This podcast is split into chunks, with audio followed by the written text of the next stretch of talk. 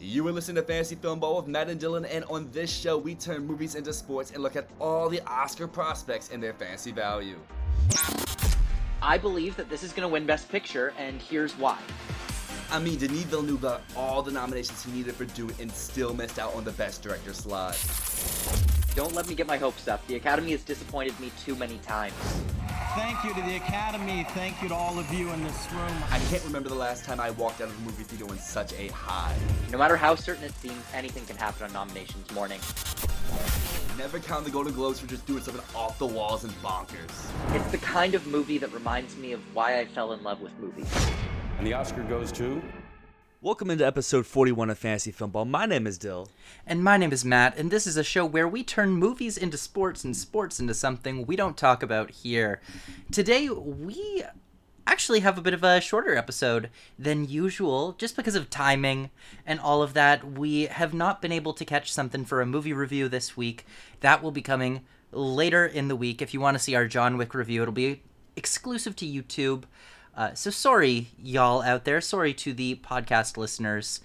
Uh, no John Wick for you. But we'll have some movie reviews next week. But Dylan, Dylan, my dude, how are you doing this week? I'm doing good. I got to see Les Mis yesterday. It was the opening night of where it's shown here in Richmond, and it was a lot of fun. I've never seen it on like stage before. I've seen the movie a few times, as some people may know.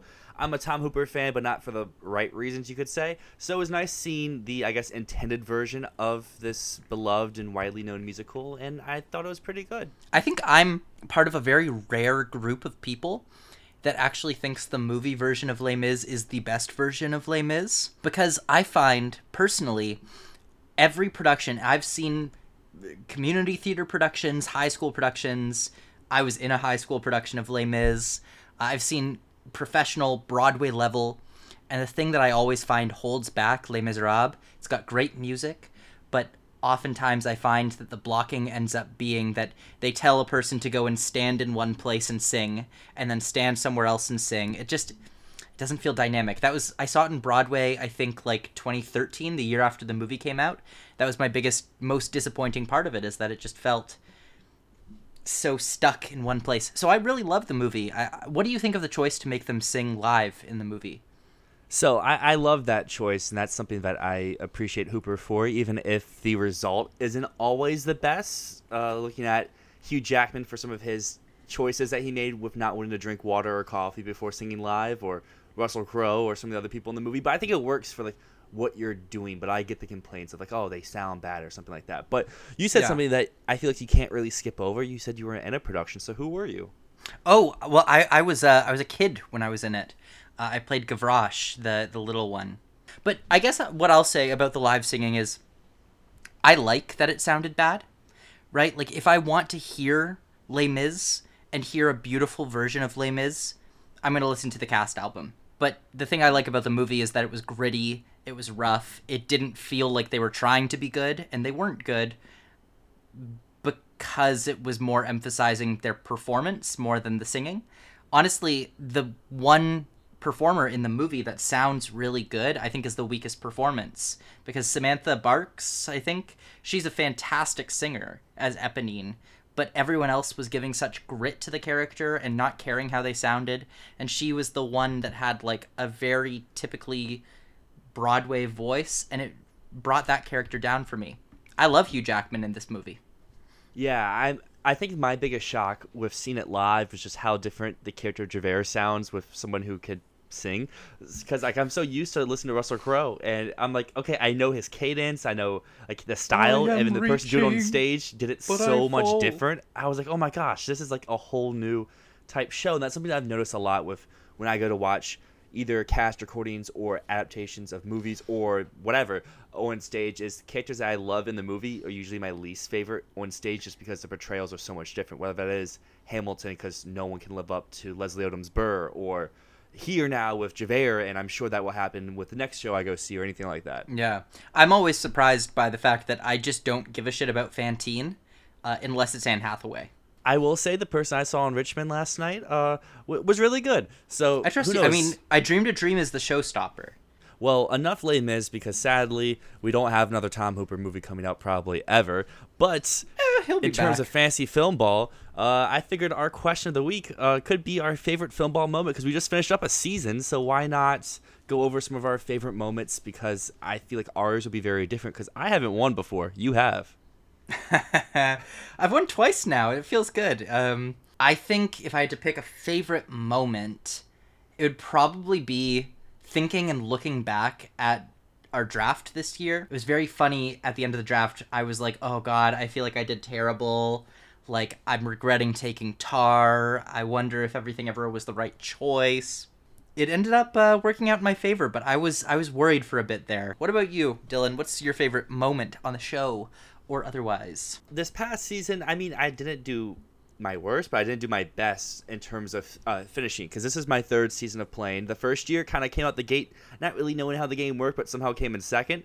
And then last year really fumbled and came in like fifth. And then this year now I'm in what third. So like I've kind of been up and down. So like at least this season, I guess just seeing some passion picks actually pay off. Like Elvis wasn't just all in my head. Avatar was a Best Picture nominee. And then some of the stuff I picked in later rounds, like All Quiet panned out, or All That Breathes, or Blonde even end up getting all over 200 points. But um, I guess overall would be that very first season of playing with uh getting Sound of Metal and that like waiver pickup uh auction type draft. I was like, wow, I got my like big Best Picture candidate. Not even in the main draft. no one cared about Sound of Metal until it was suddenly like a huge thing. We are going to change up the game a lot next year. I think it's it's going to be very different, and I think it's it's pretty exciting. It's going to be a much more dynamic game to play next year, which I'm I'm very excited to introduce. We do have not a lot to talk about today, but we are going to be diving into our first acting predictions of the year, which I, I don't know how you feel about that. I'm feeling pretty nervous about it. And then we uh, we're doing our draft, of course, and finishing it off with a bit more Oscar madness, which is always very fun. So, uh, what do you think? Should we get into it? Yeah, let's dive right in. We are diving into our first acting predictions for the 2024 Oscar season. And Matt, at least I can speak for myself. I don't know what to do in any of these categories at the moment. At least for picture, I felt like good about like six, seven type movies and whatnot. But getting here to the acting categories, I don't feel confident even saying a winner in any category. Like last year, I was like, oh yeah, Austin Butler, cool, lock it in. Quan, yeah, I kind of feel good about that. But like here, there's nothing. I know we're doing these a few months earlier than our first ones last year, but I don't know. I, I feel like I'm being too basic, but at the same time not basic enough. The thing I love about early predictions is that we really don't know what's going on at all.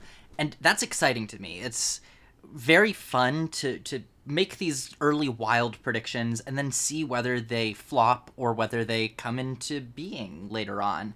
And most of the things we say right now are going to end up being completely horribly wrong. But some won't some won't and that's exciting. Like there are some things that we're going to say are going to happen right now that at the very end of the year we're going to look back at and go oh wow. We called that early. Or oh we had a feeling that would that would flop. We just had a feeling right there. Do we know anything? No we don't know shit. Do we have a little bit of a hunch on some of these things? Yes i think that's that's the exciting thing here. Uh, so without further ado, let's just dive right into. I'm going to start off this week with Best Actress in a Leading Role. So, in my number one slot for Best Actress, I have Fantasia Barrino for The Color Purple. Fantasia is an American Idol. I don't know if she went to the finals, but she did extremely well. I have not watched American Idol since like 2005, so I really have no idea. But Fantasia is a really fantastic singer, a fantastic performer, uh, has been on Broadway. In fact, has been on Broadway in this role which she is playing and reprising on screen in The Color Purple. Uh, it's the role of Celie, who many believe Whoopi Goldberg should have won the Oscar for in the original non musical version in 1985. Whoopi Goldberg was kind of, I think, upset a little bit for the win there. Uh, I don't know too much about the politics of that awards race, but many look back and think that that role should have won an Oscar for Whoopi Goldberg. And in fact, this role has won two actresses Tonys for this. Now, Fantasia Barrino played the role on stage, but she did not originate it. There are clips of her online doing this performance. there is a show-stopping number at the end of Act Two. It's called "I'm Here," and you can find that clip of Fantasia singing that song. And I dare you watch that clip. Tell me right now that's not an Oscar clip. Plus, there's narrative here. I mean, Fantasia is going to deliver a crazy good performance. There's also the narrative of we've just rewarded the second POC woman to ever win an Oscar for Best Actress. That is two in the entire 95 year history, non white women to win Best Actress. And I think that there's going to be a narrative to continue that. Plus, I just have a feeling The Color Purple is going to be a movie that is going to, at the end of the year, feel good to vote for. I have a feeling this cast is going to be warmly embraced. There are so many characters in this that are going to get awards buzz. I can see up to four acting nominations for this film. It is a likely SAG Ensemble winner, and Fantasia is at the heart of it all. And if the movie does well, it's because of Fantasia. And if Fantasia does well, it's because the movie is capturing the hearts of people. My biggest scare with this, at least, is just the past few years, the Academy has not really seemed to be very warm to musicals. Like, yes, West Side Story did get into Best Picture, but I would say that movie overall underperformed based on like where we thought Rachel Zegler missed out an actress. It missed out on both supporting actor candidates. It did miss out on that SAG Ensemble nomination. Uh, and I don't know. I, I want Color Purple to do well. I'm just a little scared. Mm-hmm. And then you add on top of that, Warner Brothers has so much going out there. But I think that everything you said can easily happen. That's where the fun of predicting in March for an award show that's almost a year away is like, hey, we have no real clue what is going to happen. So she's in my top three right now, but I just don't Mm-hmm. have her at number one. But what other musicals should have gotten into Best Picture in the last 10 years? Because, I mean, there was West Side Story, which did very well. Of course, yes, it underperformed a little bit. It uh, it didn't get. I, I, it only ended up with the one acting nomination when people thought it might get Mike Faist in there, uh, when people thought Rita Moreno might get in there. I don't think people ever thought Rachel Zegler would make it in because I did. that was a role. You did? Why? That was a role that hadn't even gotten Natalie Wood an Oscar nomination. that year was so weak that I felt like she could get in, and then I mean, she won an early precursor. She had the Globe. Stuff was looking good. Like at the end of the day, like on nomination morning, I wasn't expecting her, but throughout the whole award season, I was. Fair enough. Maria's just a role that I I think is she's a bit of a bland role that the rest of the story happens around. Her and Tony are the ones that are like the least praised in any performance of West Side Story because everything the interesting part of West Side Story happens around those two characters. But other than that, I mean, the last movie musical that I can think that did get kind of snubbed and was pretty close to the conversation was probably Mary Poppins Returns. Uh, but that was that was lighthearted. That was uh, very fun, very breezy. The Color Purple is a film that I think is going to move people really deeply. It's a drama, right? It's based on an established show that we know is good. It's coming from a director who works with Beyonce frequently, who is a very visually talented filmmaker and storyteller. So I don't know. I, I have high hopes for this movie. Uh, and I can even see a path for Best Picture for Color Purple. Actually, it might be my prediction at this point. So and see you gone back to it. Nice. people people might say that yeah the academy doesn't like musicals they didn't give it to la la land they didn't give it to west side whatever right it doesn't matter that they haven't given a musical best picture since 2002 the only constant that we've had every single year for what they award best picture is that it's different from anything else that they've awarded best picture before. That is the only constant that we have right? So- we can't say what people like for best picture anymore. It's just it has to be different from what they've done before.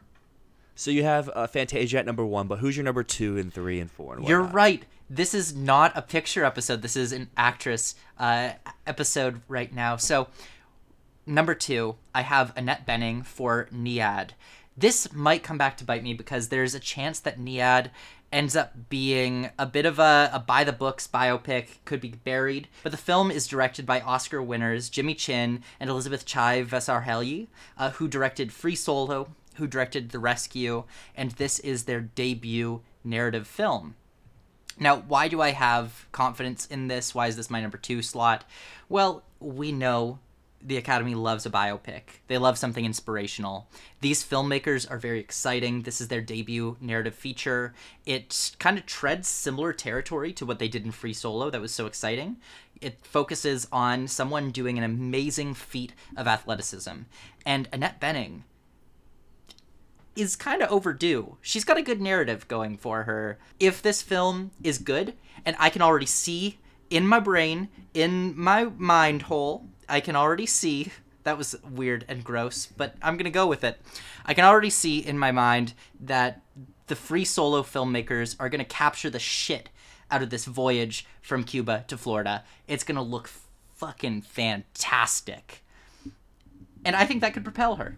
the more you described it there, it kind of sounds like it could be like a Bill Nighy type like awards run where like hey it's just one acting performance and maybe something else comes along with it whether that is a screenplay or maybe cinematography like you're talking about with some very interesting visuals mm-hmm. but maybe not a bigger overall contender but a very solid in their like safe type acting nomination I guess the thing is that at this point, it's still extremely unclear what Netflix's priority is. And we know from last year, Netflix could switch their priorities, right? We thought at the beginning of the year it was going to be Bardo. And then it looked like it was going to be Glass Onion. And then, oh, I guess it was all quiet. So we don't really know what their priority is. Could it be Rustin? Could it be Maestro? It's not Maestro. It's not Maestro. It's not Maestro. I am actually kind of bouncing between. I think Netflix's priority is either going to be Nyad or it's going to be El Conde, the Count from Chile. So those are the two that I'm like, okay, this feels like it's going to be Netflix's big contender. This one feels like it's one that's going to be, it's going to play at TIFF. It's going to be like all this buzz around, oh my god, Annette Bening's delivering the best performance of her career. This is fucking fantastic. Check this out. This is crazy. But at number three, I have Natalie Portman in May, December. Now, this is a really fascinating role. It's a really interesting character study. May December is Todd Haynes' new movie. It follows uh, a tabloid romance that y- about 30 years ago had happened between an older woman and a teenage boy. And now it's 30 years later, and the romance between the young boy and the older woman has now just carried on. They're married, they have kids, and Natalie Portman plays an actress who is coming into the town to stay with this couple and study them because she's going to be playing the older woman in a movie. I've read the script of this movie. It is a very, very good script. And Natalie Portman has, like, she has some really fascinating scenes. There's one scene between her and Charles Melton's character that I'm not going to spoil, but the arc in the scene it's like a 10 page long sequence where it just goes from one thing to the other and delves up trauma and oh my god it's fantastic. And if they knock it out of the park which they will because it's Natalie Portman and I'm not too familiar with Charles Melton but it's Natalie Portman. Natalie Portman's going to crush this role. So that's why I've got Natalie Portman at number 3 she seems someone who's very safe, like when competitive. I'm not sure about it. I since last episode, I'm a little lower in May December now. The whole fact that it still does not have a distributor scares me a little bit. So I kind of moved it down across the board. It moved down in picture, it moved down in director, it moved down for Portman. She was my number two. Now she's at number like three, four. But like Yeah. like you said, very meaty role where she can. I mean, she's a great actress, and she's probably gonna deliver some of her career best work here. It does worry me that May December doesn't have a distributor yet. It definitely does. Let's say if it's July and there's still no distributor, I'm worried. But that said, there have been many excellent movies that have gone even into TIFF with no distributor. Uh, one that I remember is I Tonya. I Tonya did not have a distributor until after TIFF, and then that movie went on to be nominated for three Oscars and to win one. At number four, I have Jessica Lange in Long Day's Journey into Night. Now, Long Day's Journey into Night is a new adaptation of Eugene O'Neill's classic play, which is hailed as one of the greatest works in American theater. Jessica Lange has played this role before. She played it, I believe, in 2003 and in 2016. And in 2016, she won the Tony Award for Best Actress in a Leading Role for this performance. And this is giving me the same kind of vibes as Denzel Washington uh, in Fences, who played the role on stage, was highly acclaimed, and then went on to be Oscar nominated for the same role. This used to happen a lot more, where someone would play a role on stage and then go on to get Oscar nominated or even win for it. Uh, in the film adaptation, it happened with My Fair Lady, with The King and I, with Cyrano de Bergerac. Uh, there have been so many theatrical adaptations that have done this. Nowadays, there's not as many films that are adapted from the stage. so we don't see that as often, but Jessica Lange in this is really giving me a we could award her for this role that she's become very famous for. Uh, this could be the definitive version of this play done on screen, and she could be absolutely fantastic in this. That said, the movie's directed by someone that has not really directed films before. He's a theater director who is coming in to do this, but the cast is uh, is giving me some hope. I think Jessica Lange, Ed Harris, Ben Foster are all gonna kill it in this movie. The question is does the direction support them in the way that it should, or does it let them down just a little bit? Yeah, fair enough. This is one that I don't have on my list at the moment, so I'm a little bit lower. Haven't even heard about this movie until you just mentioned it now, so it's something I definitely need to look at. Because um, I'll let you do your number five, and then I can run off some names who I have in my five at the moment that who are not in yours. Of course, and after this, I'll kind of go quickly through my other contenders. But at number five for me, I have Greta Lee in Past Lives. Now, I'm starting to get a little bit worried about Past Lives because, like I said before, the only thing that is consistent with Best Picture winners this century has been that they're completely inconsistent. They don't do the same thing over and over again. And are they going to follow up a little indie darling with another indie darling right away? Are they going to give A24 two awards in a row for films that, you know, not that similar, but at the same time, they're the little critic's darling. They're the little indie movie that's going to capture the hearts and minds.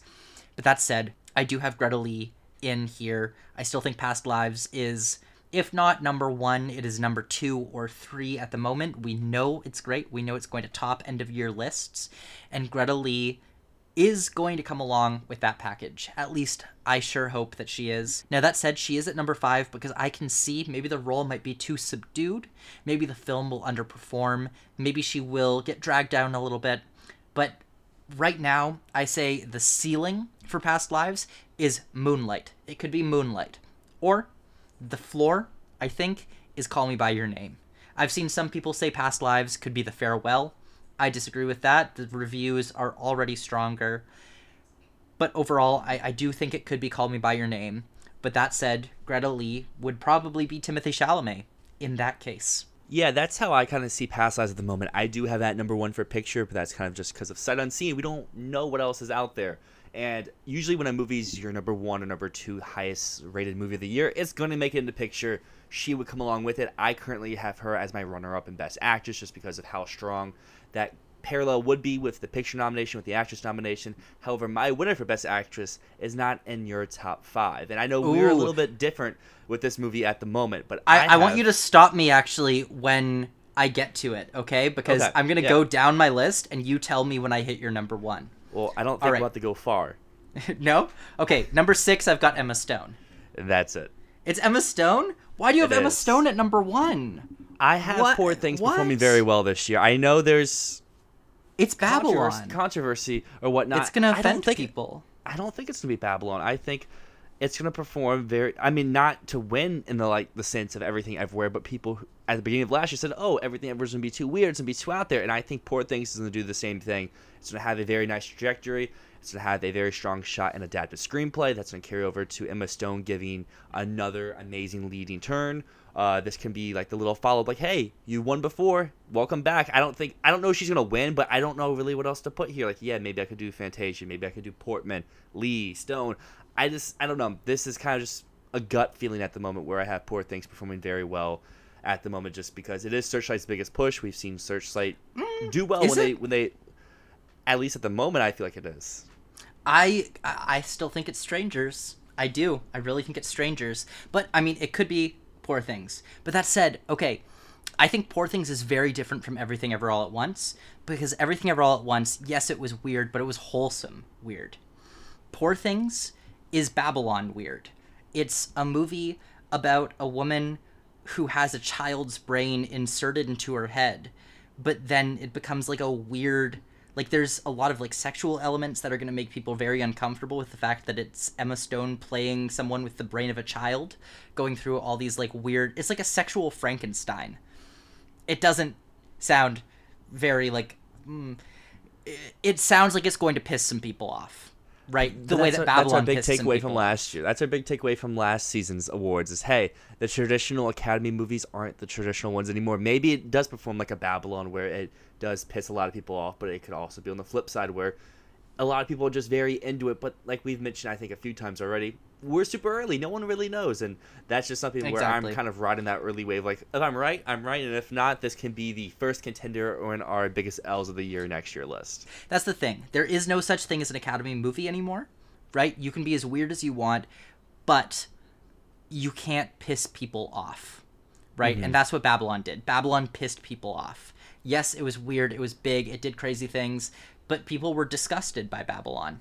And I'm worried that Poor Things might kind of disgust people in a similar way. So the next ones, here are the rest of my contenders. I'm not going to spend too long on each of them. I've got Cailee Spaeny in Priscilla, Regina King in Shirley. I've heard that Shirley is not good, but Regina King is- still okay, and she's probably going to pick up like a few nominations from Empire like of Light. weird bodies. Yeah, Empire of Light. I think more Jennifer Hudson in Respect, where that was like everyone kind of knew that wasn't a thing, it wasn't happening, but she still picked up a few things. She got the SAG nomination. She picked up like the Satellite Award nomination. That's what I'm feeling with Regina King and Shirley. Then I've got Margot Robbie in Barbie. I, I don't buy it. I don't buy Barbie. Saoirse Ronan in Blitz, and just to rattle off a few other contenders, Julia Louis-Dreyfus in You Hurt My Feelings, Sandra Hüller in Zone of Interest, Vanessa Kirby in Napoleon, and Julianne Moore in Stone Mattress. So the other one that I have in my top five would be Saoirse Ronan and Blitz. However, Blitz is something I'm just really not sure what to do with because I feel like if it does come out this year, it's a player, it's a contender. But I also don't hmm. see Apple wanting to put out two big contenders in the same year. I actually disagree. I think if it comes out this year, it's not a contender. Because I think Apple, unless Killers of the Flower Moon is not their main push, if Blitz is really good, they're going to hang on to it until they have a year where it could be their number one. From your actress lineup that you said before, I agree for the most part. Like Barrino is my number three, Lee's my number two, Portman's my number four, and then we just have a different one and five. Yeah. So moving things over into the leading actor category, this is a category I normally like to str- like pride myself on being able to be like, hey, this is your winner. Months out in advance, I had like a three-year streak that ended with an Austin Butler loss to Brendan Fraser for The Whale. So this year, I kind of got to get back on track. However, I don't know what to put at number one. So if you watched our Best Picture predictions last week, I had Rustin in for Best Picture, and that's because I have Colman Domingo at my number one slot. Do I feel great about this? No, but I don't have a very solid alternative at the moment. I have someone who I feel kind of good about. Just I need to be sure that movie's coming out before I make that switch. So Domingo's at my number one for Rustin. Uh, a lot of people love him. I love him. I feel like he has a lot of goodwill in the industry where that can very much hide in this campaign of Rustin's not the greatest movie in the world, like some people have possibly said it might not be, but this is one where if Netflix gives it the campaign, it's going to do something. Netflix showed us this year if they try, something's going to happen. So it doesn't matter to the degree of how popular or how successful a movie is. If Netflix has the money behind it, kind of like Apple and some other categories, it, it's it's going to pay off. And then is where we get to a, just a hodgepodge of actors I don't really mm-hmm. know what to do about. But before I dive into those, what do you feel about Domingo at my number one right now? I've had Domingo at my number one for ages. Even last year when Rustin was supposed to come out, I was like, yeah, I think Colman Domingo is probably going to win, and that's why I've got Rustin in Best Picture. That said, Rustin's been pushed back multiple times, and it's not because Netflix is super confident in it. It's because uh, they don't really know what to do with it. It seems, right? Like I, I don't know. There's some things about this movie that just scare me a little bit, that make me a little bit nervous. Right? I just recently took Rustin out of my 10 for Best Picture because I don't believe that Netflix is going to get to the end of the year and go, yeah, I think Rustin is our best performer. Rustin is the movie that people are passionate about. Rustin is the movie that people are talking about. I just don't see that happening. So I don't know, man. So, I don't know. But Colman Domingo, if Rustin is good, he's gonna be fucking fantastic in this role. I think regardless of Rustin's quality, Domingo's going to be someone who's going to be in the race all year. He could be someone like Hugh Jackman who does end up missing out at the end of the day, but I feel like he's he's he's very safe for a nomination at this moment. Here's where I think I'm going to take my biggest risk yet. This is a movie where I think if it does come out and it has good enough reviews, it could sneak into picture and it could win actor. but that is the untitled Bob Marley biopic with Kingsley Ben-Adir in the lead. I want to dance with somebody. I want to uh, dance yeah, with that's, somebody. That's probably what this is. But I took the bait last year for that movie, and looks like I'm going to take the bait again this year with the Bob Marley biopic. It comes right now. The slated release date is that optimal, limited, and late 2023, and wide early 2024. Like what the whale had this year. I know I'm making a lot of whale comparisons, but um, I don't know. This is another just actor who's built up a lot of buzz, a lot of goodwill in the industry, and he's portraying someone very iconic. I know that we just saw last year playing a musical icon does not guarantee a win, but who knows? This is probably the complete opposite side of Elvis, where it's not so in your face, and it's probably going to be a much more reserved and a much more dramatic take on an iconic figure. Well, it's directed by Reinaldo Marcus Green, who just did King Richard, but he also just did Joe Bell. Like I said, this is one where I don't really know what to do with it. In my list that I'm looking in front of right now, I have it at six, but I, I wanted to be a little bit bold and throw it up in there in my top five. Because at number five, You might as well. I do have uh, Cillian Murphy for Oppenheimer.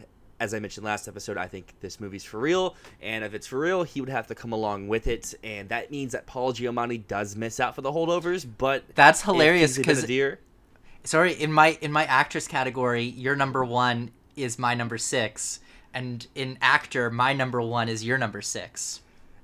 hey, that, that's just the fun of how this all plays out. Because yeah, I, I have uh, Giamatti out at the moment, but if uh, the Bob Marley biopic is not actually this year, there you go, slides up number five. Um, I just have a, l- I just don't really know what to do with that movie because um, Alexander Payne is someone who the Academy's loved and also hasn't really cared for in the past, and will that carry over to this movie? Who really knows? This is not downsizing. You know, this is uh, a movie that, for one thing, he didn't write the script. Uh, it is not written by him. He might have adapted it a little bit, but this already has positive buzz. It has screened at TIFF last year to buyers with extremely, extremely good buzz around it. Uh, Focus Features actually they bought it for $30 million and they had a choice whether to rush it into release this year but then they didn't want to compete with Tár. And so they pushed it to this year and it's it's their focus. Its focus features is focus. So this one's going to be big. Paul giamatti has been loved and yet he really hasn't been embraced by the academy. I think he only has one nomination.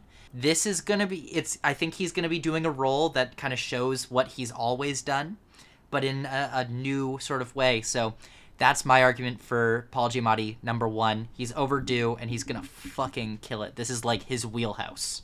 Some other names who I don't have up in my top five that are and that like, hey, maybe they're here. You have everyone's favorite person to dunk on right now, Bradley Cooper from Maestro.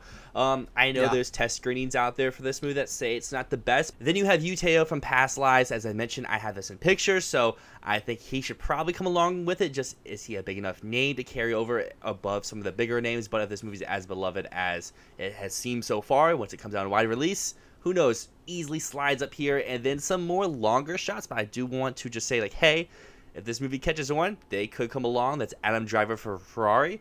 Depending on how this release goes, this could be his return. We know the Academy loves him, and this is a chance to reward him. Maybe not with a win, but another nomination, and he can become the next, you know, Leo, who just keeps getting nominated, but just can't seem to win or get that winning role. And lastly, the last person I want to mention before I hand it back over to you, just mention some various other names, is there's this little movie that you know had its premiere the other day at South by Southwest and got rave reviews, and that is Air. And if it's for real, Matt Damon probably has to come along with it. Do I think it's for real? No, but it, has my attention enough to be at my number ten slot. Yeah, it could be the early movie that does well, but that said, this seems like the movie that everyone's gonna go, yeah, that's a seven out of ten. That was that was pretty good. I've read the script for Air. You're gonna hear me say that a lot on this show this season. I've read the script for Air. It's okay. It's all right. It's fun. It's good. It's breezy. It's a movie about basketball that's entirely set in boardrooms and it's fun. It's the dialogue's solid, and Matt Damon's gonna do a good job. It's given me 13 lives. Amazon dropping a movie early in the year, being like, "We think that this is gonna be huge. We're gonna push it for awards." No, they're not. That that is probably the case, and the, I know I just said that was the last name, but just to throw one more out there, we just talked about Apple TV having too much on their plate. Napoleon also comes out this year. Joaquin Phoenix, maybe if this movie's good, but Ridley Scott, you never really know. I hope it's good. I like Ridley Scott when he makes good movies, and even when they're not good movies, they're sometimes kind of fun. And I'm I'm just mm-hmm. excited for Napoleon. So I think this could be something where some critics groups may go for it, but overall, if it's coming out this year, it's probably not performing very well. Yeah, and that's what I feel is like I, I think it's just gonna be second horse to killers all year long. All right, I've got like seven here that you didn't have on your list, so I'm just gonna rattle these off. Andrew Scott in The Strangers, but Andrew Haigh has directed actors two nominations before. He did it with Charlotte Rampling in 45 years, and Strangers seems like I mean, it's gonna hit Venice. It's gonna be Searchlight's, I think, main push and it seems like a haunting story that's going to make people cry. And Andrew Scott is going to be the reason. Paul Mescal actually recently, in an interview, gave a shout out to Andrew Scott and said his performance is spectacular in Strangers. He does so well in this. So we could see Hot Priest get that nomination. You don't have Barry Keoghan and Saltburn on your list. Now, I also don't have a lot of faith in Saltburn. Emerald Fennell's follow up. I just don't think it's going to perform as well. Maybe less uh, The Sun and maybe more If Beale Street Could Talk, where it's still good and still underperforms. I mentioned Jessica Lange in Long Day's Journey into Night. Gotta mention Ed Harris, Long Day's Journey into Night. This is also a role that has won actors Tony Awards. It is a big, powerful role, and Ed Harris is a great actor who is quite uh, underappreciated, I think. Then, we gotta mention Timothée Chalamet and Wonka. This isn't happening, but what if it does? If it goes next year, maybe, but this year, as I've said in other episodes, Warner Brothers has too much. But I think it's still it's still worth mentioning. Then just to toss it out there, Andre Holland in The Actor. This is a role that was supposed to be Ryan Gosling. It's the newest film from Duke Johnson, who did Moral Orel and Anomalisa. Uh, he's the co-director that wasn't Charlie Kaufman on Anomalisa. Uh, but yeah, this is his live-action debut, and Andre Holland is in it, and I think he's a pretty underappreciated actor at this point. Then we have to mention Harrison Ford. Tom Cruise almost broke in last year. Harrison Ford who knows, man? It could happen too. Uh, I don't think so, but it's still worth mentioning as a possibility. And finally, Christian Friedel in Zone of Interest. Uh, he plays an SS captain in this movie, and it could be another critic's push. But of those, I think the only ones that I, I have in my top five at this point uh, would be Andrew Scott. Who knows? Maybe in like another few weeks, I may switch over to Strangers for Searchlight, but I'm still rocking poor I'm gonna things. keep. But I'm gonna keep pushing you on it. now let's dive into supporting actor, which will be to you. Just one thing I want to say before you dive in is on the topic of poor things, you better not have Willem Dafoe in your top five because he's not the the Oscar nominee from Poor Things. It's someone else. Yeah, that's actually um a, a really good point. Um, because I have had him in the past. That said, he's not in my top five. I think I only have poor things in like production design and maybe cinematography and maybe costumes. So, my supporting actor list. I'm going to start off at number one with Charles Melton in May, December. Charles Melton.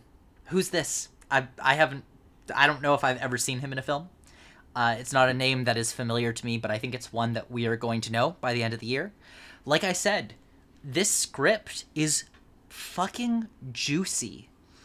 And there's about like a, a 15 to 20 page sequence near the end of this script where Charles Melton goes from a scene with Natalie Portman, which lasts for like 10 to 12 pages, and then the follow up scene is a scene between Charles Melton and Julianne Moore, where again, these characters are just fucking giving it to each other. This role, if he does it well, will be an Oscar nomination and potentially a win. Frankly, the only person I feel confident about in this category, uh, because I've got a bunch of others that I'm like, oh, that could happen or it could not happen. Well, I would like to say maybe I know Charles Melton better than you because he was in Bad Boys for Life. Oh, I haven't seen Bad Boys for Life, so you definitely do know Charles Melton better. How was he in Bad Boys for Life? I, I couldn't tell you. I googled his name and looked at his credits. I was like, wow, he was in Bad Boys for Life. He was in the um the FBI gang for people who out there who have seen it. He was in their little like search party. Not a big role. Small role, but he's in Bad Boys for Life. So people, when you see the movie, you'd be like, oh, that guy. and he has an enormous role in this. This is the type of role that's going to be put in supporting, and people are going to go, "That's a lead role," but they're to rock with him in supporting because I, I think that they can get away with it. I think that they can say Natalie Portman is lead, and these two characters are supporting Julianne Moore and Charles Melton. So number two. Actually, I'll just go two and three together. Jesse Plemons in Killers of the Flower Moon and Robert De Niro in Killers of the Flower Moon. Every year, there's a double nomination every year. This year, we had two double nominations from Everything Ever All at Once in Supporting Actress and Banshees in Supporting Actor. Killers of the Flower Moon is this year's double acting nomination. I've been predicting this movie to kind of underperform across the board, but that said, Jesse Plemons and Robert De Niro are both going to get in here. Uh, Jesse, I think through the year, people are going to go, oh, it's just going to be Jesse Plemons and then Robert De Niro is going to sneak in at the last moment. So it's either going to be a Paul Dano situation where Plemons is left out and De Niro gets in, or they both get in. So why do I have confidence in both of these? Well, Jesse Plemons plays an FBI agent in this movie. He kind of plays the the good guy in the story, although there are very few good guys in this story because he's still a bit of a racist. His character is quite prejudiced against uh, indigenous peoples. The story kind of follows him as he's this bit of he's an anti-hero FBI agent trying to solve some murders and trying to um, understand how this has been swept under the rug by local law enforcement. And Robert De Niro plays uh, quite a menacing role. I would say it's a villain, and that does not spoil too much about it. But it's uh, it's a villainous role and it is going to be quite uh, menacing if he does it right, which he will because he's Robert fucking De Niro. Yeah, from here I'm kind of lost. I don't really know where to go with this. So I guess at number four I'm gonna put in Corey Hawkins in The Color Purple. Uh, Corey Hawkins plays Shug in The Color Purple. This is a role that has been nominated on Broadway. Uh, this is a role that has been uh, very lauded, very highly in the past. Uh, and I do think that Corey Hawkins has an Oscar nomination in him. Number five, I've got Ryan Gosling in Barbie.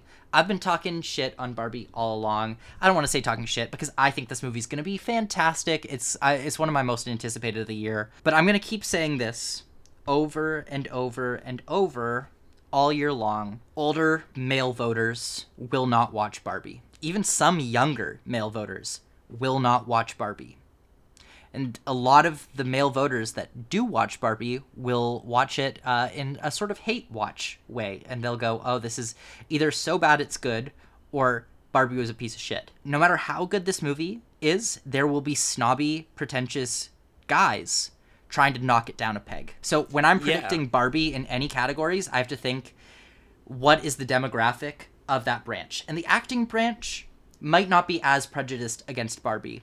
So I'm just gonna go for it and say Ryan Gosling. I hear he's fantastic in this role.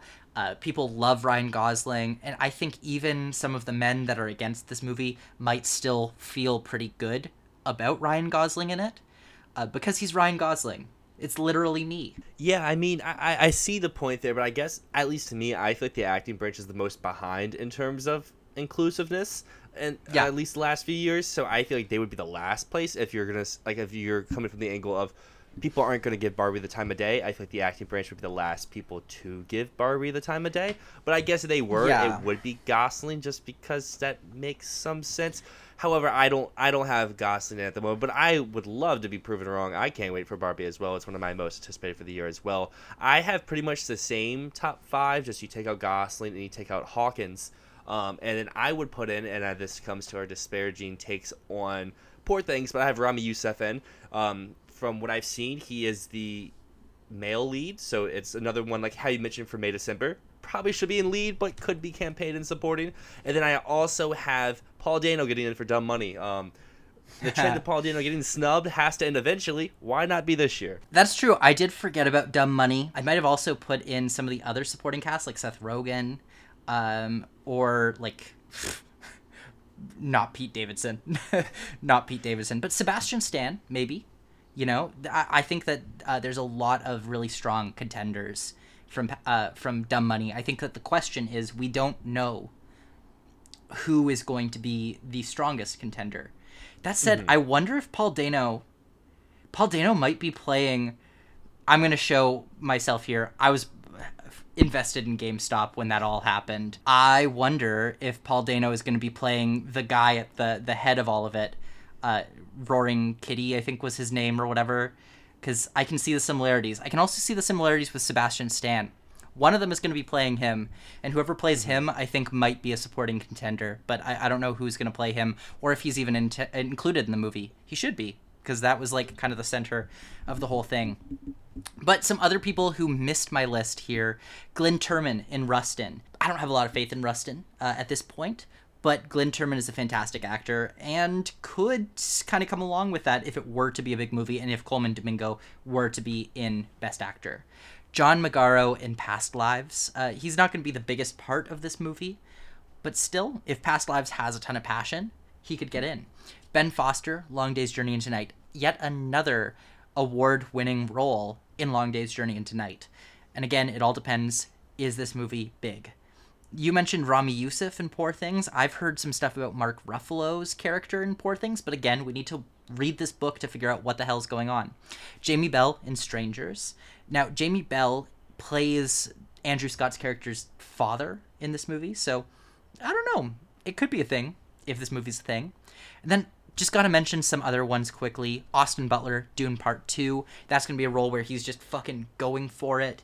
Uh, I don't see Dune getting any acting nominations, but if it does, it's probably Austin Butler. As well, Jacob Elordi and Priscilla.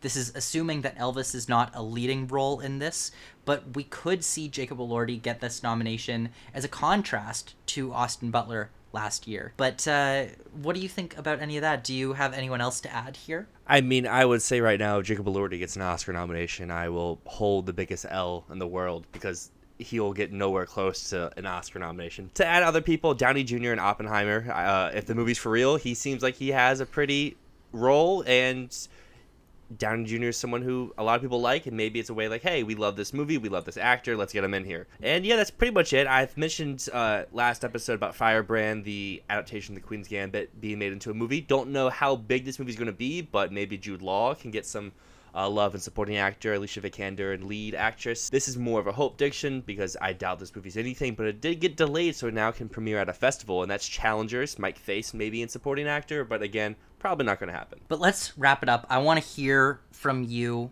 about your supporting actress lineup, and then we're done with our acting categories for at least a month, and we can take a breath because, god damn it, this is hard. Supporting actress is the one that I feel like is the least hard because everyone's saying Lily Gladstone for Kills of the Flower Moon, but guess what? Watch her go lead like Michelle Williams and just mess up everyone's predictions. She I'm, could. I'm, I, I feel like that's what's going to happen, but until that happens, I have her winning. After that, I have both Color Purple ladies of Taraji P. Henson and Danielle Brooks. Then I have Julianne Moore for May December, as I've mentioned before. I'm moving this movie down in every category just because I want to see it get a distributor so I know it's actually a movie coming out. And then at my number five spot, I guess for the moment I have uh, Da'Vine Joy Randolph for the holdovers. But if, Giam- if I don't have Giamatti in, I feel weird having her in. So I guess they're kind of have to like both be in or both be out. But I'm gonna leave her in for the moment. Um, and yeah, I, I feel good about this five, but also the fact that I feel good probably means this is not to be our five. yeah, I I agree with you. I think I actually have almost the exact same top five as you but I would swap out Danielle Brooks for the color purple. I, I think I only have uh, I just have Taraji P Henson in, but Danielle Brooks is the playing the role that has gotten the awards nominations in the past. So this is my double nominee in a category. My number five would be your next in line, and that's Isabella Rossellini for La Chimera what I feel like would be my replacement if I take out Randolph, but also looking to last year, if we're saying La Chimera is this year's Triangle of Sadness, Dolly De Leon didn't make it in, so maybe she can't make it in either. But also, Dolly was probably number six, so I don't know. Using the exact one to one comparisons, that's where I find this spot right here. But honestly, I really I like your list at this point. This feels about as right as we could get, especially because we don't know shit about a lot of these movies. Uh, and we don't know who's got the big roles and who's got the important roles and who's going to have the breakout narratives. I would like to say for Color Purple, while I do have them two being the ones that get in, I would not be surprised if we see someone who just has like one or two scenes just have such a powerful musical number to rise themselves into this category. Who could that be? I don't really know. I know who you think that could be. I know who you Yes. think that could be. You think it's Halle Bailey. It, it could, but it could be a lot of other people too. I have to admit, I've never seen any uh, adaptation of Color Purple, so I have no basis to go off of anything. But just, I, there- there's been times like that with musicals in the past, where like someone who just has one show-stopping scene, Anne Hathaway and Les Mis, uh, can just come up and get all of the notoriety, while someone who's in the movie for a lot longer maybe does not get as much. But some other names to continue in this list for supporting actress, we mentioned Air. Viola Davis could be here, but probably not. Probably uh, not. Penelope Cruz for Ferrari, just like Adam Driver, someone who the Academy does like, but also a movie I don't know if they'll touch. And then I would say to contract you a little bit, Austin Butler's not the most likely for Dune Part Two. I would say Zendaya, but that is also just I have not read the Dune book, but from what a lot of people say, she's a lot more prominent in part two. She's someone who I feel like maybe isn't overdue, but a lot of people would say is overdue and a very big rising star. And this could just be a very, like, one of those, like, they're clearly number five or number four, but they, they still break their way in. I think the only person that's not on your list that I'd recommend considering would be Tilda Swinton in The Killer. Do I believe this is happening? No. Do I believe that The Killer is going to be an Oscar movie? No. It seems like just a it's an action movie which happens to be done by David Fincher. It's not a David Fincher drama. It's not Mank. It's not The Social Network. It's not even Gone Girl. It's but- Girl with a Dragon Tattoo. uh, I don't even think it's that. I think it's like it's possible Well, it gets like, the text. style. Yeah, yeah, yeah. In terms of style, yes, girl with the dragon tattoo. But I don't know, man. Um, but Tilda Swinton seems like someone who could end up getting nominated for that. I don't know anything about her role. This category, like I said, is giving me nightmares right now. But soon it won't because we will soon know a lot more about a lot of these movies and we'll know who the real players are, who is going in what category, is Lily Gladstone lead or supporting. We'll know all these questions soon enough. But for now, this is the fun part of the season where we're just walking around in the dark with our arms out and trying to figure out who goes where and who is a, a bigger performance in each movie than other people. So I don't know. It's an exciting time. I really like this part of the season. It is. I'm I'm very excited to dive more into this upcoming Oscar season because I feel like this is kind of the, the most scared part of the season because you don't know what anything is really going to do. I I'm super not confident in anything that I said today. So if you made Yeah. it this far in the video, definitely drop your comments down below. Let us know some of your bold predictions because I don't feel great about any of mine. Tell us if we've missed any big performances. I know one that I missed uh, is that I wanted to make note of. There's Netflix's movie that I think might be their push is a Chilean movie directed by Pablo Larraín, who did Jackie and Spencer, uh, and it's called The Count. Uh, or El Conde. We don't know who the lead actor in it is. We see the cast, but we don't know who is playing the lead actor. It's a, a dark comedy about the dictator of Chile. It follows his character if Pinochet was a vampire um, who lived to be 250 years old, who decides that it's his time to die now. It sounds like it's going to be huge with critics. It sounds like it's going to play Venice, could win the Golden Lion at Venice. I think it's going to be hugely critically acclaimed, and whoever's playing Pinochet, they could get a nomination. They could. I guess my one hesitance there would be is for international acting performances again, and they normally already have to be a name because we've seen like with Parasite or Drive My Car, you can be a very big picture contender, but you still don't find your way into the conversation. Counterpoint, Yalitza Aparicio. Fair enough. Fair enough. Good point. I think that the actor who's playing him is like very well respected in Chile. Again, there's a cast list, but it doesn't say who's playing who. And guess what time it is? Everyone's favorite time of the day: Fantasy Filmball draft time, and my streak of L's continue because I lost in our favorite Oscar wins from the 2023 awards by a pretty tight margin. It was 53 to 47%. However, I'm sad that I don't get to have the first overall pick, but it's very fitting that you do because of the draft that we're having. If you don't know, our channel is not just named Fantasy Filmball because we are just calling it that. We play a game called Fantasy Filmball, which measures general awards success through the awards season uh, by scoring up a tally of all the awards given out, all the way from the Sundance awards to the very end of the year Oscars. Now, every single awards show has a different tier of how many points it gives. For example, the Golden Globes give more points than the Satellite Awards, and the Critics' Choice Awards give much more than a random critics circle. So, through the awards season, every award that a movie gets gives it some points. Uh, and at the end of the year, we see the highest achieving films, and we kind of get this general metric tally. We've been working on this for a few years now. I think we've not perfected, but we've got it to a really good point where I think you can tell the general award success of a movie by looking at its final filmball score. So in the description, I'm actually going to link a list that I have on Letterboxd, which is my tally of I've gone all the way back to 2010 and tallied up awards points through the filmball formula that we have. And today we're going to be drafting the top 10 of all time awards performing movies. Uh, and this is, of course, awards performing when looking at it through a lens of Fantasy Filmball, what scored the most. And the results are actually pretty surprising and also not surprising. So, the top 10 of all time ranges from 2010 until 2023. And the shocking thing about this is that some of these are not Best Picture winners.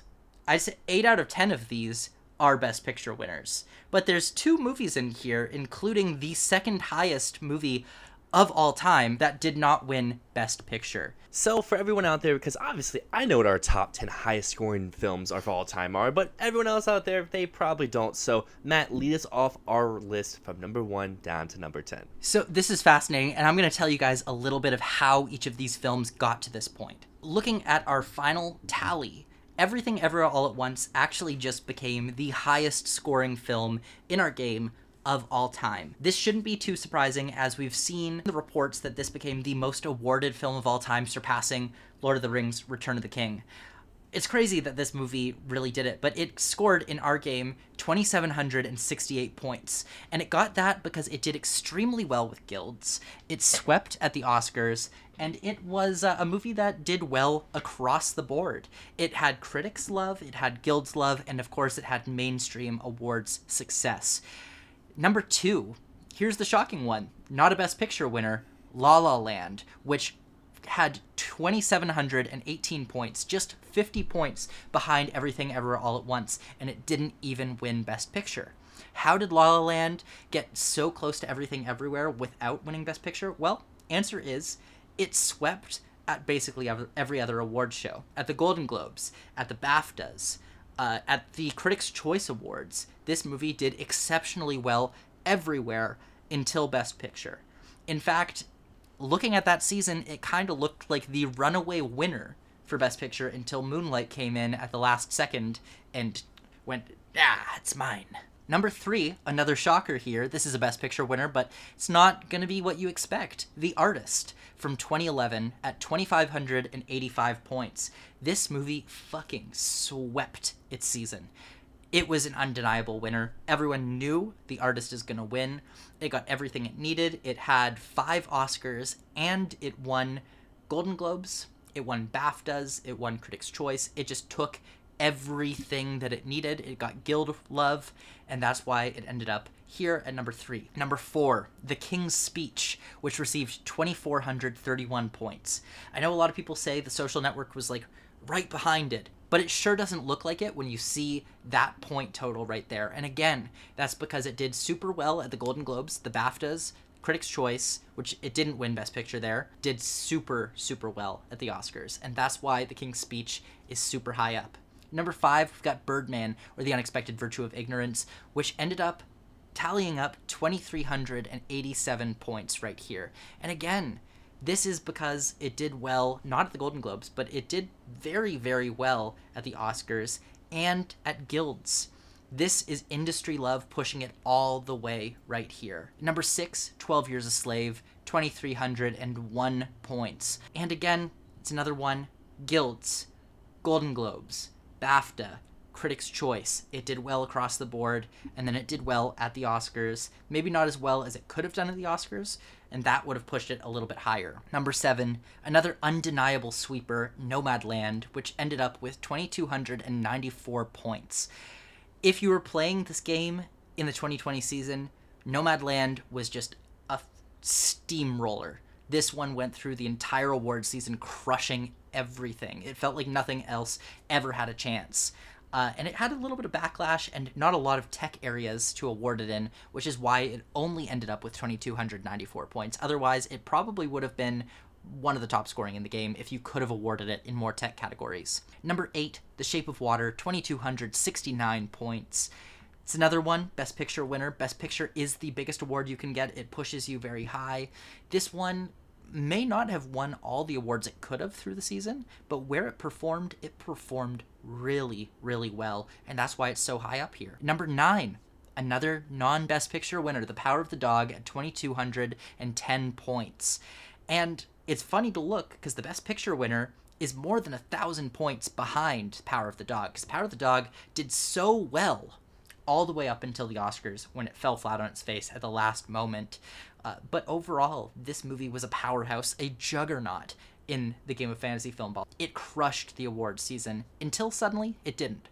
And finally, at number 10, Moonlight at 1934 points. This won Best Picture, and yet it still ended up about 800 points behind La La Land because La La Land just performed that well below the line and with guilds. As we normally do in all these drafts, whoever has the first overall pick gets number one, then the other person gets two, three. It's a snake draft. We go back and forth until we each have five films on each of our rosters.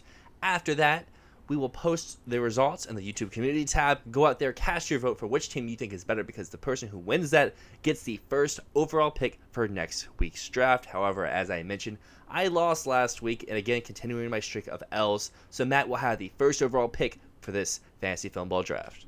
I'm not going to pick what people I think are going to expect me to pick because if y'all thought I was a stan of Everything Everywhere All at Once, you didn't see me in 2016 when I was fucking going for La La Land.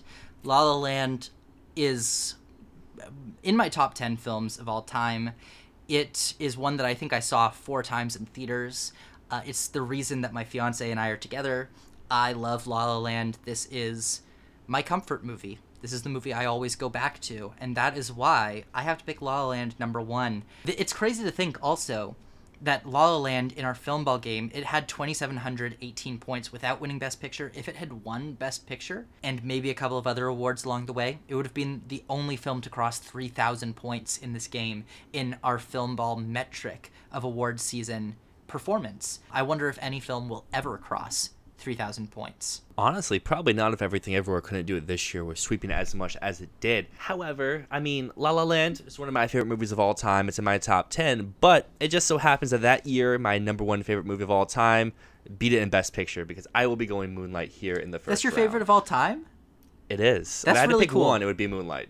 That's very, So, very um, cool. I- I'm really happy it made our list of 10 here because it was that last movie in the slate of 10, but it continues this whole story of Moonlight just being that underdog, that little movie that could. It goes all the way to win Best Picture, and I mean, you didn't pick it, so I gotta pick it. Give me both A24 movies to ever win Best Picture. I will be going with Everything Everywhere All at Once. You got a killer starting of your team, man. I just gotta say also, La La Land may have been the movie I stand that year. Moonlight would be in like my top thirty. I just happen to prefer La La Land, but you know, it's it's like picking between ice cream and a birthday cake. Both are great. Good yeah, like any other around. year for like best picture lineups, these would easily be my number one, no questions about it. But it just so happens that my probably two favorite best picture nominees of the like modern era came out the same year. Yeah, it's crazy that it happens that way sometimes. And honestly, I'm I'm kind of sad that I uh, ended up with first pick here because you really stacked it there. I think that there's a clear top three in this top ten right here. Uh, and I think we've already picked all three of them. So the question is, what goes next? And the answer is Birdman or the Unexpected Virtue of Ignorance.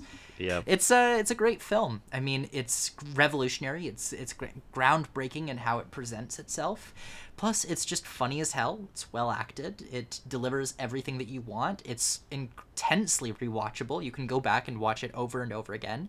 It's only aged better and better uh, with what it has to say about celebrity and superhero movies. And it's a fantastic movie, and it's a great choice for Best Picture, even though I would have gone with Grand Budapest Hotel that year.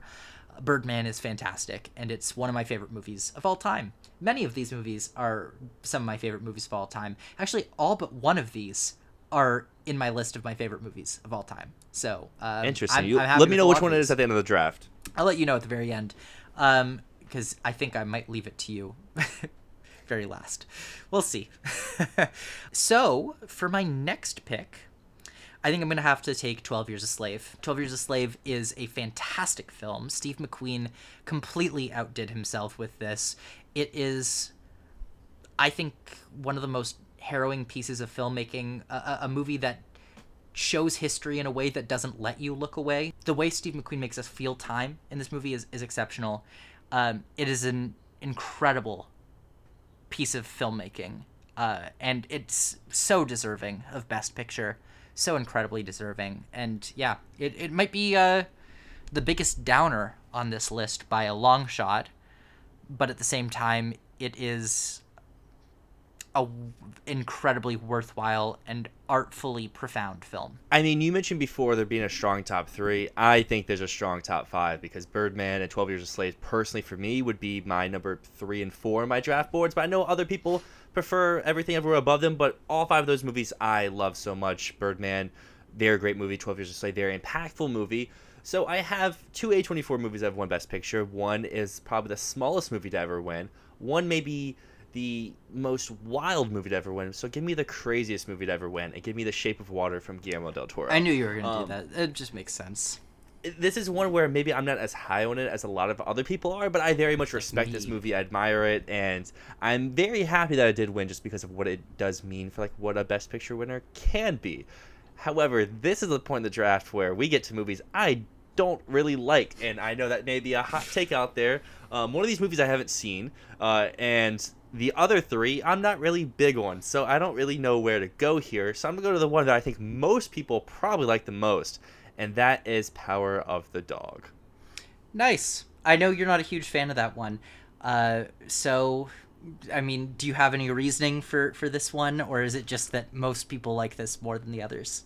I think from what's left, it's one where most people like it the most. To me, this would probably be my bottom of the ones that are left that I have seen. But um, like I said, the last four aren't ones I'm really big fans of of the ones that I have seen. But uh, I I appreciate Power of the Dog. I can't say I really enjoyed it or liked it, but I, I appreciate what it's doing. Okay, so there's three left, and I think I have to stay true to myself.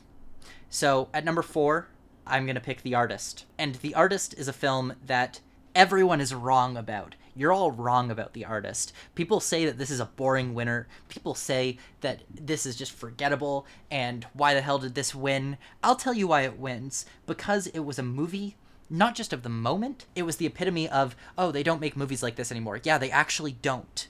And when people say, "Oh, it's a forgettable movie. It had no impact." Yeah, of course it didn't because it was it, it was emulating a style that no one does anymore. It does the style of the silent movie so well that not only could you be convinced that this was from the 1920s, but if you put it alongside some of the best movies of the 1920s, it would stack up perfectly alongside some of those old silent movies. You put this alongside maybe not a Chaplin, but you put this alongside like a Buster Keaton movie or a Harold Lloyd movie, would stack up as one of the best silent movies of all time. It is fantastic. It uses sound in a really interesting way. The score is great. Jean Dujardin is fantastic. This is the one that I have not seen yet. That was the one that when you said you hadn't seen one, I was like, oh, it's the artist. He hasn't seen the artist. That makes sense because it's one that I think a lot of people will just look over because it's like, oh, that one best picture? That's weird. But I'll finish off my team. I just went on a long rant about the artist, uh, which you're all wrong about, and I'm going to keep saying that. And I'm going to finish off my team with Nomadland. Uh, my last 10 out of 10 that I've got here. I know you don't like N- Nomadland. I love it. I think Frances McDormand is fantastic. I think that the way that they use non actors is amazing. This movie has made me cry on multiple occasions. Uh, I think it was the perfect movie for 2020 when it released. I don't think that this would have won Best Picture in any other year. I think people needed a movie like this about what it feels like to be left with nothing, to wander aimlessly through life, wondering where you're meant to be, and wondering is the wandering the part of it all? Is the aimlessness is that what this is? Is that what life is supposed to be? It's a beautiful film, and I I love it, and I think it's very worthy of Best Picture. Again, wouldn't have been my pick, but it's one that I'm very happy won anyways.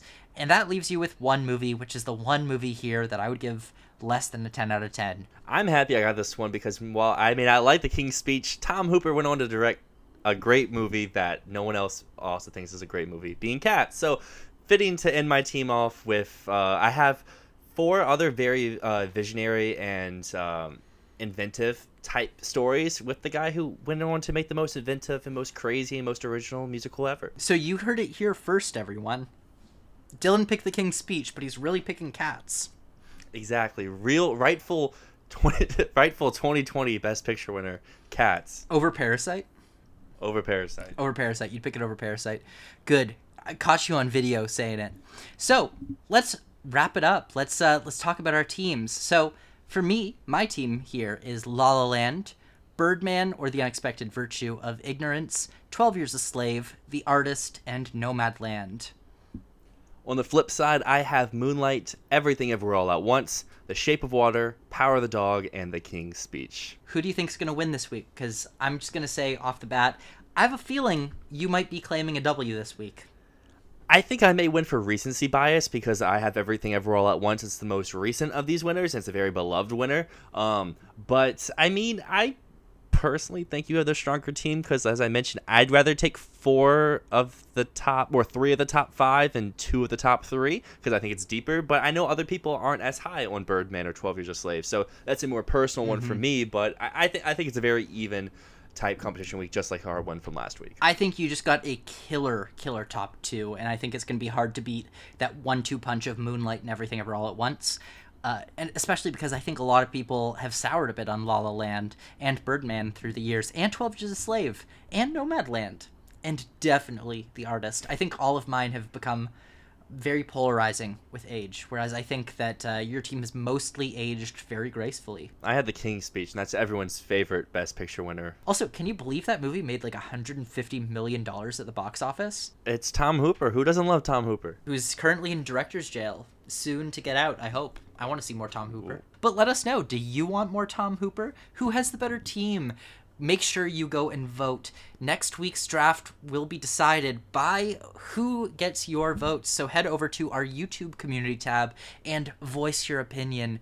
Leave a comment behind and vote, vote, vote on who you think has the best team. Is it going to be Team Moonlight, Everything Everywhere All at Once, or is it going to be Team La La Land, Birdman? Today, we to continue with our very fun series, the Oscar Madness Bracket. And we are finally into the round of 32, and we had some major upsets and some pretty, you know, predictable stuff in the round of 64. So, um, I guess before we dive into our actual matchups, we have our first, you know, score update for the leaderboards for people predicting, and we have one person sitting at the top right now, and that is Nico, who has a 64 score overall, which is pretty pretty good. Um, I am looking here and I can't really figure out what the top overall like possible score is, but it looks like they're pretty accurate because uh, they have a little bit of a lead over everyone else at the moment. Good for you, Nico. You go, Nico. I looked a little bit further. I was able to figure out they only have four wrong so far. They've gotten 64 out of 68 predictions right.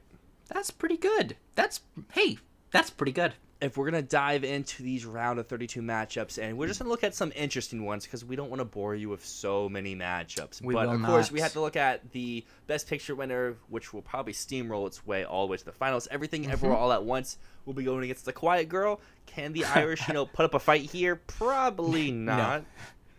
No, that's But, uh, oh, that's bad. Oof. The one that looks very interesting to me, at least, is where we have the eighth seed of the Fabelmans going against the 40th seed of Decision to Leave, where I could see possibly an upset coming here, but I am still going to rock with Team Spielberg going to the next round. I have a feeling the Fabelmans will probably stick it out here. We have a, a donkey battle going on. We've got the Banshees of Inisherin versus EO. Uh, donkey whale battle. all the way. Whale battle, yeah, the whale versus Guillermo del Toro's Pinocchio, which also has a whale in it. Ooh, I see one here that I think is going to break your heart, Dylan. Avatar: The Way of Water versus Puss in Boots: The Last Wish. How do you feel about that? Well, I'm very prepared for the Na'vi to head out, but if they had to lose to anyone, it would be to Puss in Boots. So I'm happy for whoever wins that because they look like they could have a pretty uh, set round to at least get to the Elite Eight, uh, where they'll probably face off against Banshees. But, you know, who knows? The opposing side would be Triangle of Sadness versus Bardos. Maybe the Bardos sweep continues. And they can uh, upset, but probably the Bardos sweep ends here. You see some of these matchups: Aftersun versus the bad guys. Like, oh man, poor, poor the bad guys. That's that's a brutal, brutal matchup. I think next round is where we're gonna get really, really competitive with a lot of these. Is there any takeaways you have from the last one? What were some of the closest matchups? What were some of the biggest blowouts that we saw? Before I dive into some of those biggest blowouts and closest matchups, our currently our lowest seed still alive is the 52 out of 68 seed being the menu. It has to go against Babylon this round, so maybe it's you know underdog story ends here, but I don't know. A lot of people do love the menu. It's out on HBO Max now. It's got a like increased viewership, in Babylon is a divisive film. the menu makes sense. I mean, it wouldn't have been 50 Second if it had gotten a single Oscar nomination because that's what this is based on, right?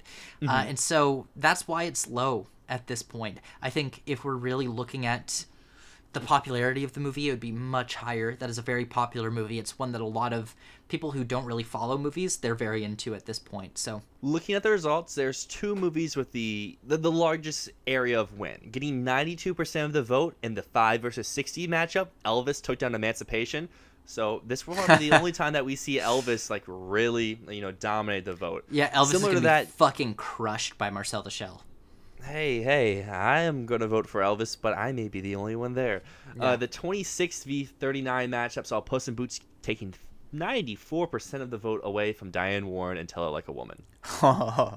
that makes sense. I think the only reason you'd vote for Tell It Like a Woman is if you just actively didn't like Puss in Boots, because no one would watch Tell It Like a Woman and go, "Yes, that's better than whatever else there is." the same score ratio went to Triangle of Sadness versus the Sun. The Sun put up no fight, but I am happy to say that Bardo uh, was one of the not the closer matchups, but it, it wasn't as uh, tight as I thought it would be. It had about 55 percent of the vote going against the Good Nurse. So the battle of the Netflix failed Best Picture contenders. Uh, Bardo does uh, uh, get the win. It does. It it sneaks out the win, I'd say. But that's another one where I'm like, how would you watch Bardo and the Good Nurse and go, "Yeah, the Good Nurse is better"? Because Well, the Good people- Nurse is just it's mediocre. Bardo takes a big swing, and you could say it misses, but at least it takes a swing. people have the knives out for Iñárritu, and it was shown there. Mm-hmm. Before I read off some of our closest matchups, that does remind me, speaking of knives out, Batman had to go against Nope in round one, and now it has to go against Glass Onion in round two. So things mm. aren't really looking easy for the world's greatest detective, but who knows? That's a battle of the, the detectives. Will it be Blanc or will it be Batman? That's that's a tough one. How close was your Batman versus Nope vote? That one I'm looking at here was about 59 to 41% in favor of the Batman. So Wow. not as close as I probably thought it would be, but you know, pretty close because Moon Age Daydream and Navalny was about a split about two or so votes, and there were some that went down to just one vote. So I'm gonna go find those real quick. The first one that went down to just one vote was All the Beauty and the Bloodshed versus The Quiet Girl, as well as The Bad Guys versus To Leslie, which to me is a very weird one to go down to just one vote. To me, there's no comparison. To Leslie should have just blown out the bad guys. I maintain the bad guys is the bad movie. That is a take I know a lot of people, including myself, don't agree with, but that is okay. Everyone out there, drop down some of your bowl predictions for this round of 32 here. Do you think any major upsets could happen? Because, I mean, Matt had said Aftersun versus Bad Guys was pretty clear, but who knows? Maybe the Bad Guys will it? Not at all. But I, I think the Elvis Marcel vote could come down to like a 52 48. I think it's a little closer You than what so? you were saying before. I think I it really don't. just depends on I think it's gonna be like 75-25.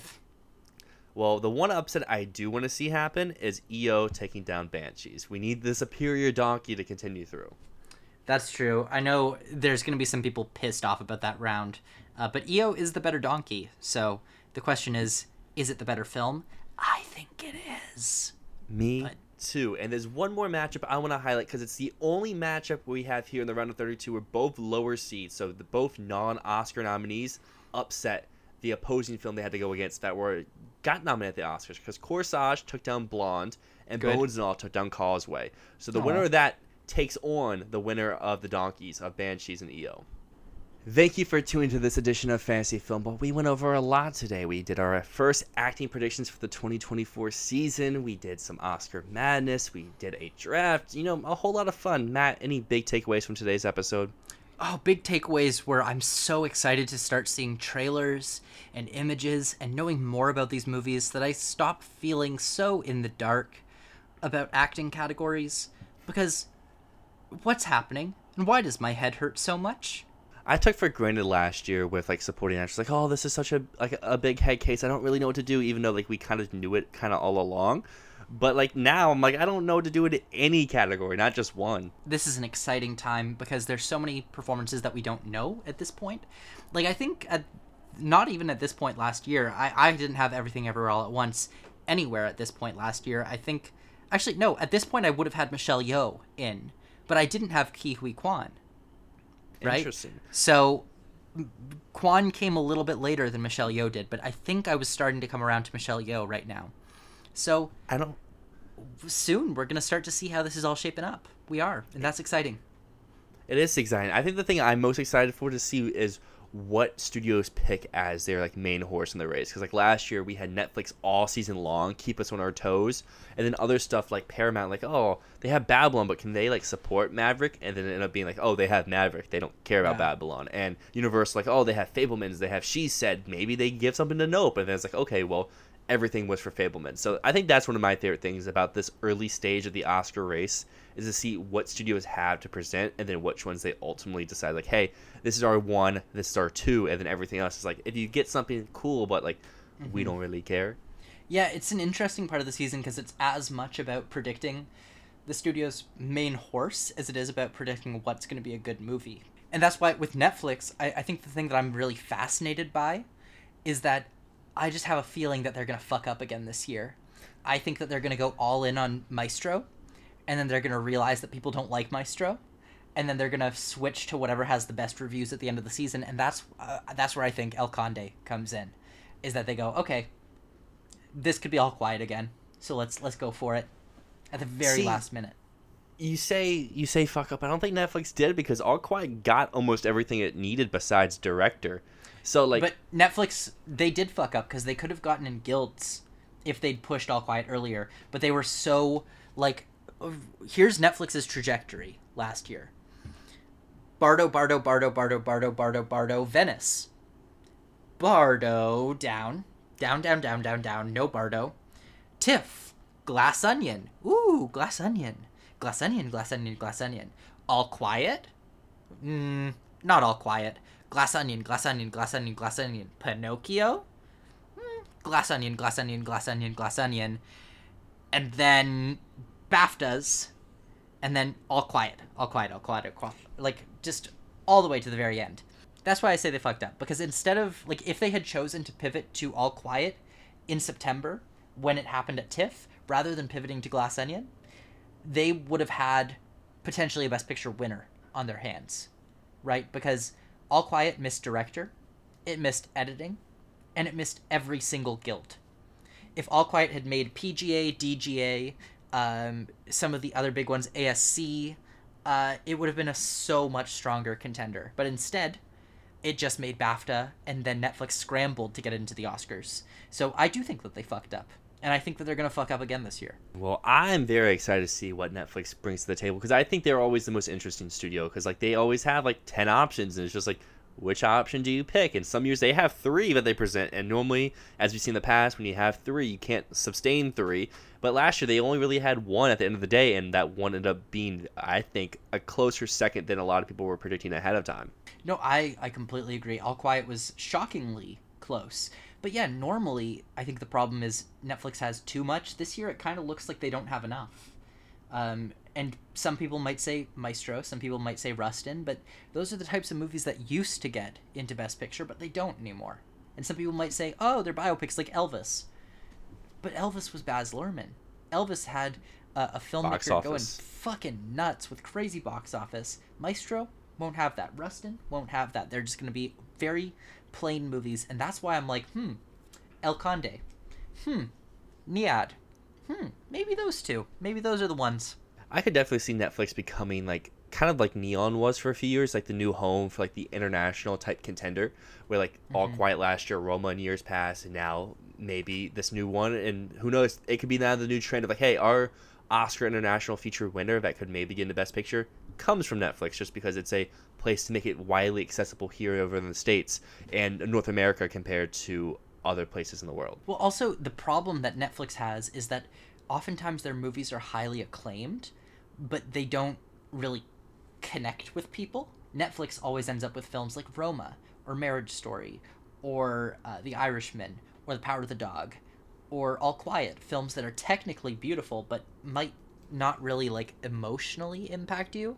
I mean, Marriage Story doesn't really fit in there, but still, all those films are like very well done but very sterile films. And yeah, looking at this year, I'm I'm just gonna keep coming back to the Count. The Count, El Conde, Pablo Larraín. It's gonna be highly acclaimed. It's gonna be incredibly well done, and it might alienate the shit out of people who aren't critics. Uh, and that makes it seem like an Oscar Best Picture push from Netflix because that's what they always do, and that's why they always lose. everyone out there, you know, maybe look in your description box and join the Discord and let us know what your prediction is for Netflix's campaign push this year because I know that we're both very interested in that and I'm sure everyone else in there is as well. But until next time, my name is Dyl. And my name is Matt, and thank you so much for listening to Fantasy Filmball. Thank you for tuning to this episode of Fantasy Filmball with Matt and Dyl. Keep up to date with us on Twitter at FFilmball. Subscribe to us on Apple Podcasts, Spotify, or wherever you prefer to listen to podcasts. We even upload a video format of the podcast to YouTube if you want to see our faces. Thank you for listening to this episode of the show, and come back next week.